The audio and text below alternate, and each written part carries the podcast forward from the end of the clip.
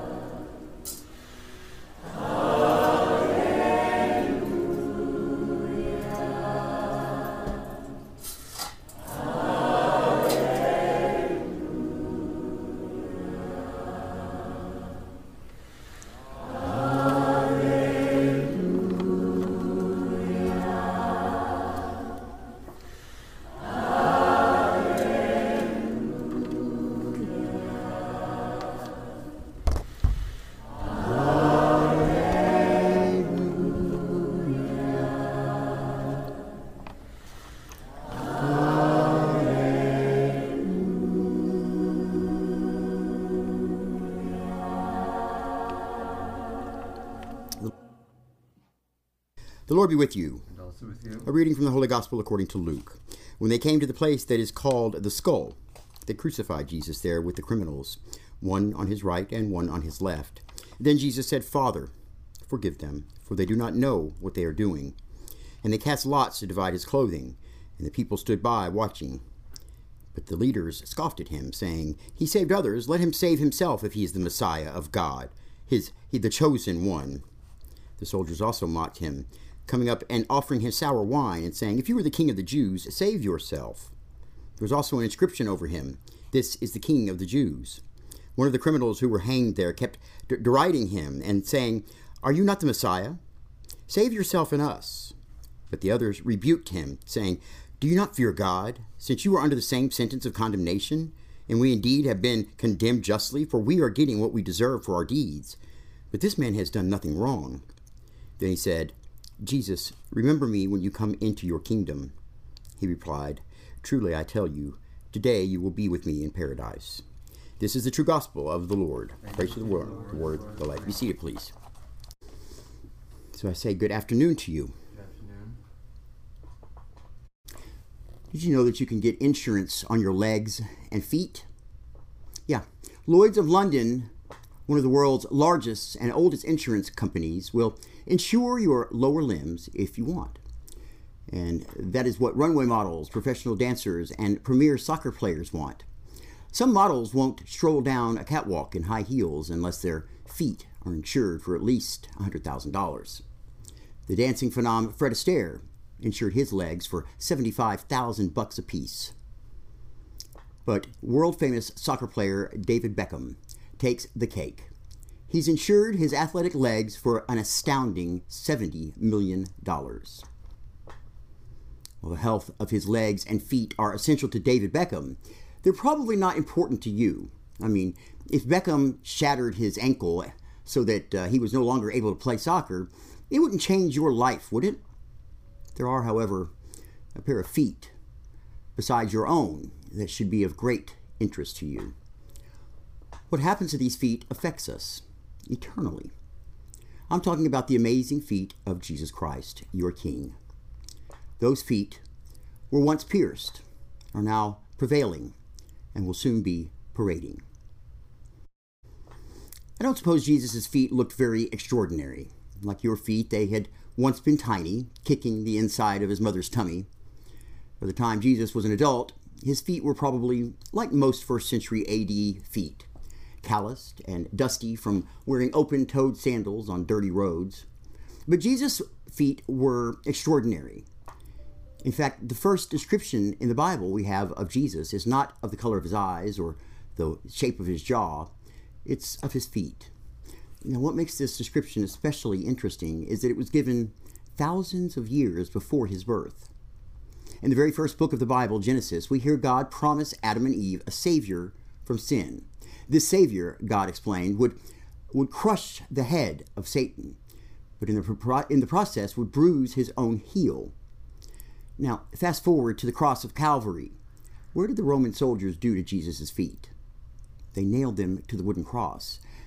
As far as they were concerned, those feet those, those were feet that would no longer walk from Galilee to Judea or mount a donkey for a procession into Jerusalem again. They were going to put a stop to this supposed king's activities. That's what Satan thought too. But in driving a spike through those feet, the soldiers inadvertently fulfilled Christ the King's mission to pay for the world's sin with the blood that flowed from his wounds. The Old Testament prophet Isaiah put it this way He was pierced for our transgressions, he was crushed for our iniquities. The punishment that brought us peace was upon him, and by his wounds we are healed. Because Jesus has paid for our sins on the cross, Satan, the accuser, uh, as his name means, can no longer insist that God punish us for our sins. No, he still insisted, but God the Father doesn't listen to him any, anymore. Then a stone, uh, then a manager, sorry, a store manager would listen to an, an accusation that you have stolen and shoplifted CDs after you've presented him the receipt for those CDs. The pierced feet of Jesus are your receipt that the punishment for your sins have been paid so you no longer have to fear God's eternal judgment in, in hell. It's awesome that Jesus allowed his feet to be pierced for our sins, but where are those feet now? Were they mummified when Joseph and Nicodemus took Jesus' corpse down and uh, down from the cross to care for it? If so, are they stuck in a church museum somewhere, ready for, for viewing by the faithful? That's kind of what some of the Christian, uh, the Corinthian, uh, Corinthian Christians thought. They knew Christ had died, but didn't believe he had risen. The Apostle Paul was quick to set them straight. He wrote, "For what I have received, I have passed on to you, as of first importance that Christ died for our sins according to the Scriptures, that he was buried, that he was raised on the third day according to the Scriptures, and that he appeared to Peter and then to the twelve. After that, he appeared to more than 500 of the, bro- of, the, of the brothers at the same time. Then he appeared to James, then to all the apostles, and last of all, he appeared to me. Even though Jesus' disciples themselves didn't think they'd ever see Jesus' feet move again the way they had uh, over the water to the bedside of the sick or up mountains to pray. Jesus' feet did not remain cold and lifeless. Three days after his death, Jesus' Jesus's feet stepped out of the dark tomb into the sunlight of Easter morning. And when they did, they didn't just step over the threshold of a tomb, they crossed the threshold of death itself. Paul explains but Christ has indeed been raised from the dead, the first fruits of those who have fallen asleep. For as in Adam all die, so in Christ all will be made alive. The pierced feet of Jesus may have succumbed to death, but they now prevail over it. The prevailing is not like the prevailing of Sir Edmund Hillary over Mount Everest. When Hillary conquered that mountain, he inspired thousands of other climbers to do uh, what was once, uh, thought unthinkable put the world's uh, tallest peak beneath, beneath one's feet. By his resurrection, Jesus didn't inspire others to rise from the dead, as if this was something they could accomplish with right equipment and proper training. You know, Jesus' prevailing feet kicked a hole in death so that death can no longer forever swallow the rest of us. One day, Judgment Day, death will be forced to give up all its victims. And on that day, Jesus' feet will not just prevail, they'll parade.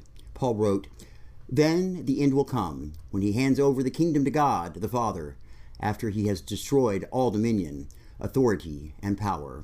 For he must reign until he has put all his enemies under his feet. The last enemy to be destroyed is death. And when Paul said uh, that on Judgment Day Jesus will destroy death, he used one of my favorite Greek words, katargeo. This word means to render inoperable.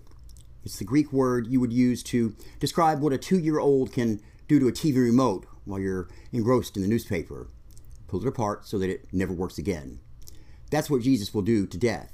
Come Judgment Day, he will stomp on it so uh, severely that it will never rear its ugly head again. Once pierced, now prevailing, soon parading.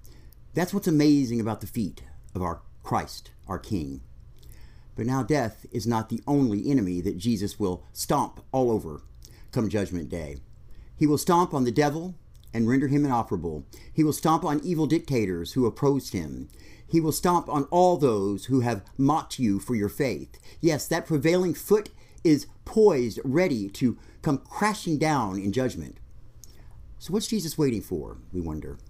The Apostle Peter uh, has the answer. He wrote, "The Lord is not, the Lord is not slow in keeping His promises, as some uh, understand slowness. He is patient with you, not wanting anyone to perish, but everyone to come to repentance." Jesus has not yet brought his prevailing foot down on the people of this world because he's waiting for a college student who, in spite of all the fun he's having, still finds there's something missing in his life. He's waiting for that person who's been given Christianity a second thought. He's waiting for a family that, that hasn't been to church in a while but knows they should be here to learn more about what Jesus has done for them. Perhaps he's waiting for you and for me to turn away from an unrepented sin, like the sin of dwelling on the weaknesses of our parents, our teachers, our skill our called workers or our employers. That sin leads us to tear down instead of build up. Perhaps Jesus is waiting for us to repent of the sin of laziness. We have gifts in music but don't practice. We are gifted in uh, to teach, but don't prepare our Sunday school lessons as well as we should. We have the gift of organizing, but use the gift for ourselves and not for the community or even for God's people. We have the gift of time, but spend the day complaining about how bored we are instead of using that time to pray. So repent of your sins. No matter how small those sins may seem to you, then look up to see the nail marks in Jesus' feet for they proclaim sins forgiven. I'm sure David Beckham is wise to insure his feet for $70 million. After all, his feet are how he makes his living, and a good one at that. Although it may not make sense for you to insure your feet, our text has taught us that the pierced feet of Jesus inspire us, ensure us that our sins are forgiven. Not only that, those pierced feet have prevailed over death and will one day will parade all over it. So come now and fall in worship at the amazing feet of Christ your King. Then one day your feet too will parade over death and the devil. Amen.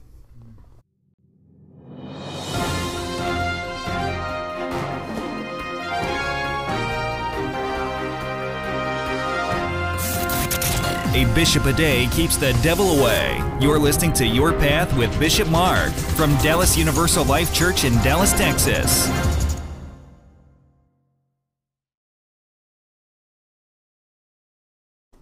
Okay, everybody's favorite part of the service the announcements. Look at how pretty that is for fall. All right, let's go.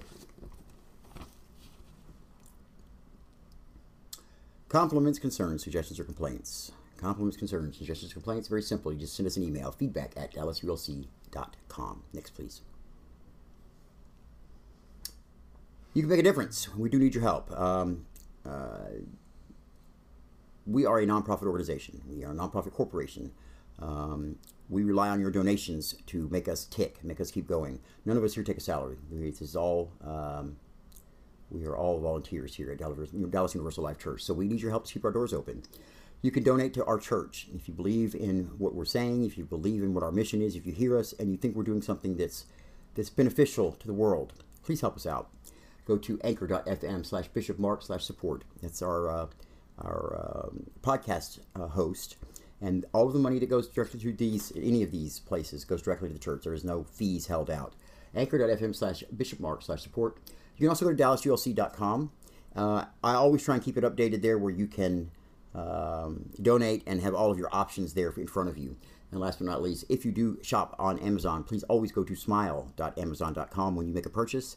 Make sure that you have Dallas Universal Life Church set as your uh, charity, and Amazon will graciously give us uh, donate to us a half a cent for every dollar you spend. And believe it does add up. It just takes a little time sometimes. All right, moving on.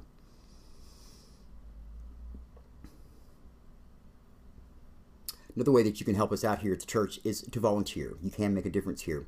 We always have something that needs to be done. Like I said, we are all volunteers. None of us take a salary. So uh, if you're interested in volunteering with the church, well, come on in, come see us.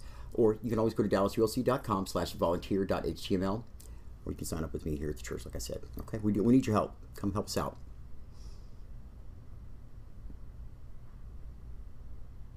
Prayer requests. This is very, very simple. Pray at dallasulc.com. Pray at dallasulc.com. And what is that? That is a an email address. So you just give us an email, send us your prayer request. You can choose to remain anonymous or leave your name. You can ask that we uh, say your prayers during the week. We do pray every day here at Dallas, Dallas Universal Life Church. Or you can ask that our entire congregation pray for you on Sunday. Again, you can remain anonymous or give us your name in either one. Also, it's a place if you need to ask us about dedicating a service to a loved one, uh, one who has passed on or one who is still here and just want to give them a gift of achievement. Uh, that's the other place that you would ask about that and get any information on that. Pray at dallasulc.com. Next, please.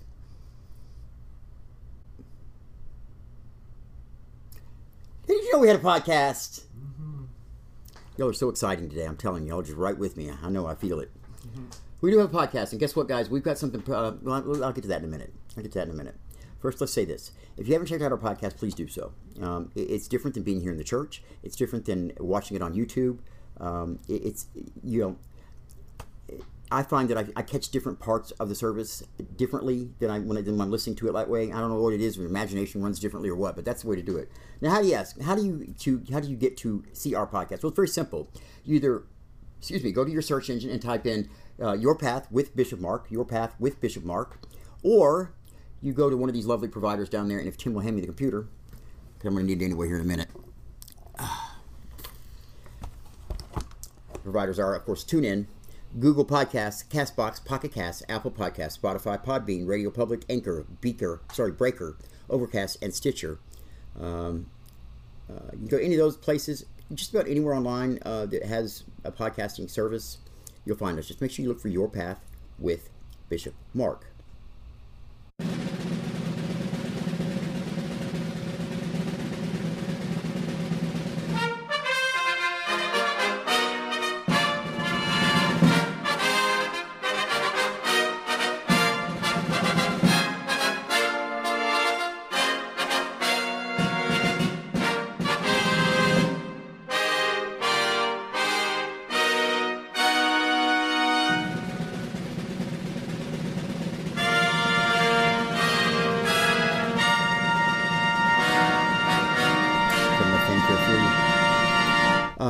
A pretty big milestone for any broadcast uh, uh, at all on any kind of medium to have um, 100 episodes. It's, it's, a milestone. It's a big milestone. It's a good one.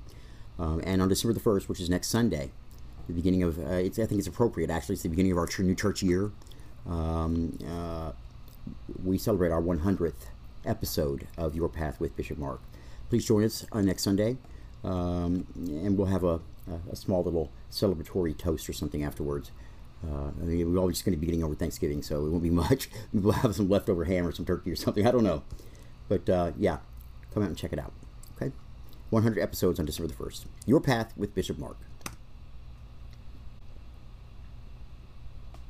Now, while Advent is certainly a time of celebration and typical anticipation of Christ's birth, it is more than that. It is only the in the shadow of Advent that the miracle of Christmas can be fully understood and appreciated, and is only in the light of Christmas that the Christian life makes any sense. It is between the fulfilled promise of Christ's first coming and the yet to be fulfilled promise of his second coming that Karl Barth penned these words. Unfulfilled and fulfilled promises promise are related to each other as are dawn and sunrise. Both promise and in fact, excuse me, both promise and in fact are in fact the same promise. If anywhere at all that uh, if anywhere at all, then it is precisely in the light in, of the coming of Christ that faith has become Advent faith, the ex- expectation of future revelation. But faith knows for whom and for what it is waiting. It is fulfilled faith because it lies uh, it lies hold it lays hold on the fulfilled promise. The promise for Israel and the promise for the church is Jesus Christ. He has come and he will come again. This is the essence of Advent. Now, Advent uh, starts next Sunday. Uh, of course, we do have we're late uh, Thanksgiving this year, so Thanksgiving is, is going to be this this next Thursday. But today is actually the last Sunday of uh, our liturgical season. So this is kind of like a Happy New Year week going on here, because next Sunday is the beginning of the new church year, the new church uh, uh, liturgical year. So happy liturgical New Year next Sunday. Um, and today is the final Sunday. So we're moving on. We'll be actually changing um, in the RCL, the Revised Common Lectionary. We'll be changing our number again, or our letter. Uh, we're going back to uh, we're doing C, right? Yeah, yeah, that's correct. So we'll be going to RCLA starting next Sunday. We'll have one more week, uh, one more th- the Thursday. We'll be in, in C. But and if you don't know what that means, they divided the Bible up into uh, different parts so that we can complete it in a usually a three-year time period or a little bit more because there's some variations. But that way we can get the whole Bible in and we don't forget things. We try and you know get it all in on Sundays. Okay. All right. Let's move along.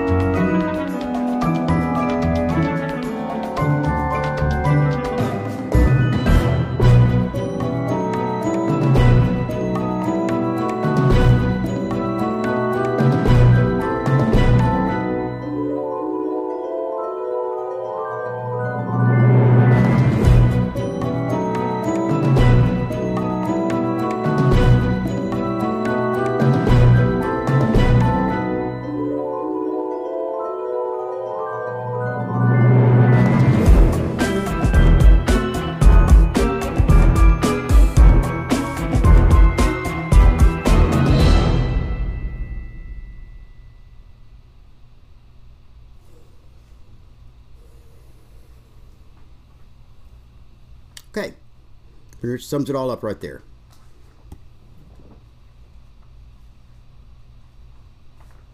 Again, a little clip here. Next year, next month, uh, next Sunday will be the uh, liturgical New Year for next Sunday. The next Sunday, there it is. Okay. I think we got that. I think I, think I, I, I got beat that one to death, didn't I? All right. Coming up Thanksgiving this Thursday, Thanksgiving at Dallas ULC. Uh, we will have uh, service with communion, um, the Bishop's Roundtable, although it'll be a, a very shortened Bishop's Roundtable because we do want to get to the next part, which is, of course, the potluck dinner. Um, it's going to be on Thursday, November the 28th at 5.30 p.m. That's this coming Thursday, folks. If you have not signed up for the potluck, please do so today. I need to know what you're bringing. I need to know that everybody's not bringing, not everybody's bringing green bean casserole because we'd have enough green bean casserole, you know, that gets a little old. So let's let's get together. Let's get this done. Let's figure out what you're bringing. Um, I've got a ham. I've got a turkey, and I'm making green bean casserole, so nobody else can do it. All right, it's gonna be good, y'all. If, if, if come on out, if you, if you, if you, uh, you need a place to go on, on Thanksgiving, you know, you're not doing anything Thanksgiving evening. Come come out to the church and and uh, share it with us. And that's it, folks. I think. Sure looks like it. All right.